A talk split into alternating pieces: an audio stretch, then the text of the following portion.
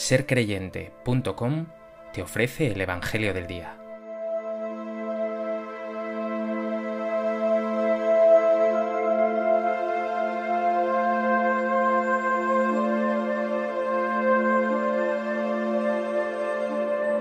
Del Evangelio de Mateo.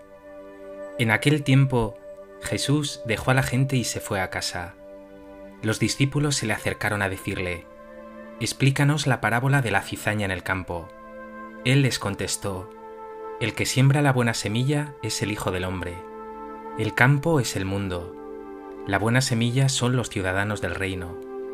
La cizaña son los partidarios del maligno. El enemigo que la siembra es el diablo. La cosecha es el final de los tiempos, y los segadores los ángeles. Lo mismo que se arranca la cizaña y se echa al fuego, así será al final de los tiempos.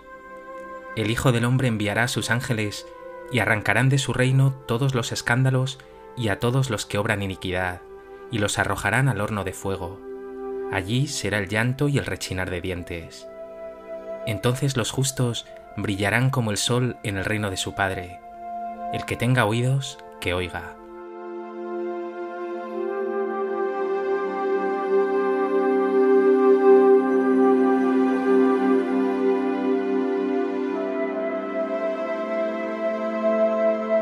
El Evangelio de hoy nos ofrece la interpretación de la célebre parábola del trigo y la cizaña, una parábola en la que brilla la paciencia de Dios, que es nuestra salvación, y que se traduce en definitiva en compasión y misericordia.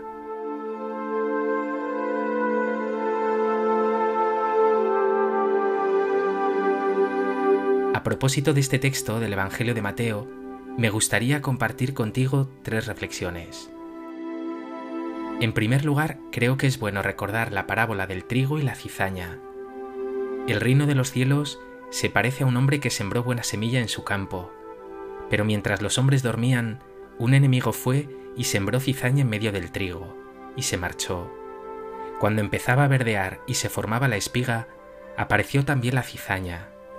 Entonces fueron los criados a decirle al amo, Señor, ¿no sembraste buena semilla en tu campo?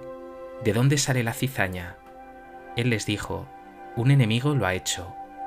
Los criados le preguntan, ¿Quieres que vayamos a arrancarla? Pero él les respondió, No, que al recoger la cizaña podéis arrancar también el trigo. Dejadlos crecer juntos hasta la siega. Y cuando llegue la siega diré a los segadores, Arrancad primero la cizaña y atadla en gavillas para quemarla, y el trigo almacenadlo en mi granero. El Evangelio de hoy nos ofrece una interpretación de esta parábola, seguramente obra del evangelista y de su comunidad. Nos dice que el que siembra la buena semilla es el Hijo del Hombre, el campo es el mundo, la buena semilla los ciudadanos del reino, la cizaña los partidarios del maligno, el enemigo que la siembra es el diablo, la cosecha es el final de los tiempos y los segadores los ángeles pero podemos ir más allá, porque toda parábola tiene siempre interpretaciones diversas, así como puntos distintos de comparación.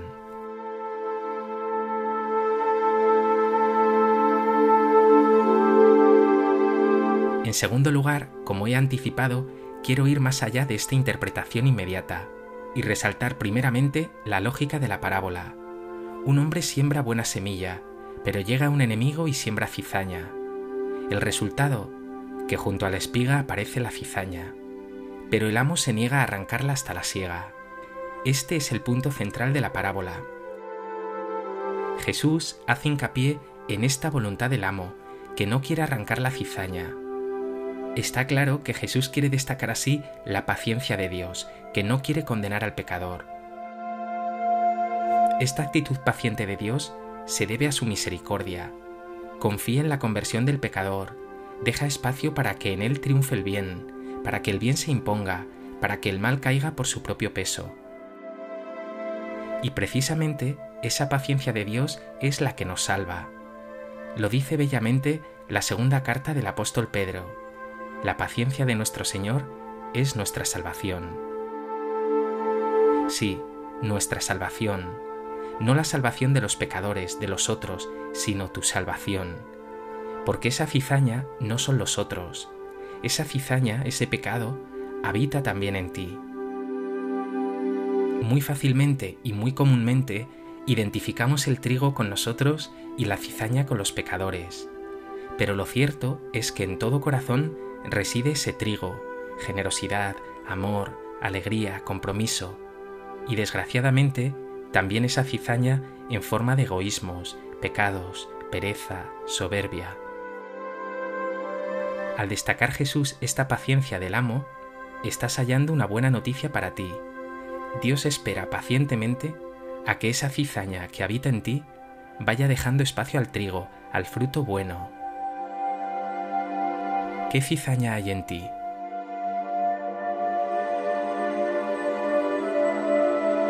¿Sientes esa paciencia y esa misericordia de Dios contigo?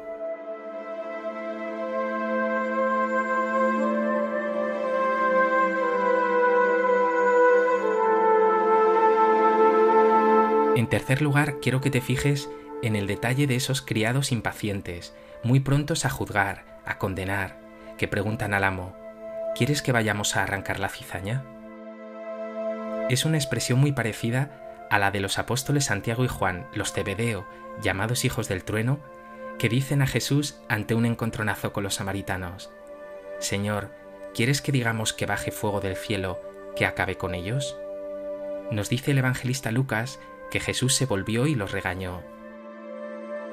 Esos criados impacientes de la parábola somos por tanto nosotros, muy dispuestos siempre a dar por perdidos a los demás, a juzgar y a condenar. Muy al contrario, Jesús y su buen Padre, como muestra esta parábola, son pacientes, misericordiosos, compasivos. Pregúntate, ¿juzgas a menudo a los demás?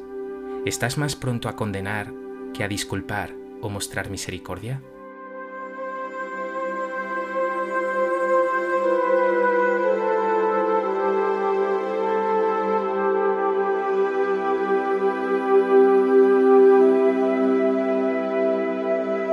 Pues que este Evangelio te haga liberarte de toda clase de cizaña que haya en ti, y puedas ser así trigo bueno para Dios. Pero sobre todo, que viendo en esta parábola la paciencia de Dios, tú también puedas ser como Él, compasivo y misericordioso.